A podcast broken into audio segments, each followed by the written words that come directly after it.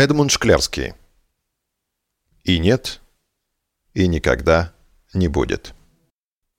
Глава седьмая. То, что внутри.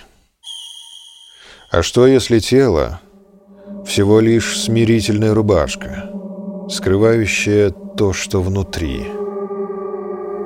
И что, если это смирительная рубашка — вдруг не выдержит напора демонов, танцующих внутри, и они, перепрыгивая с ребра на ребро, карабкаясь вверх по костяной лестнице, доберутся, наконец, до головы, сметая эту последнюю, ненавистную преграду.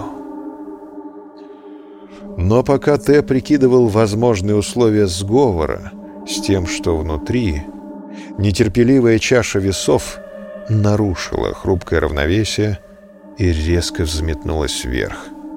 И вот уже сверкающие змейки чертили перед глазами быстрые круги, а рубиновый колокол пел в голове, разбрызгивая бисер фантастических звуков.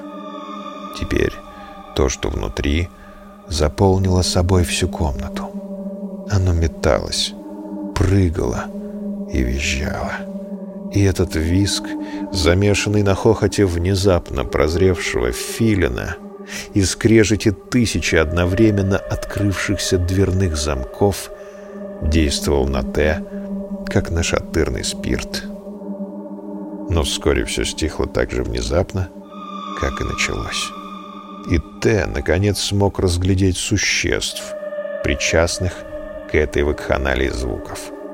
Их было трое — колчеголовый монстр. Женщина с постоянно меняющимся лицом. И чешуйчатый карлик-гермафродит.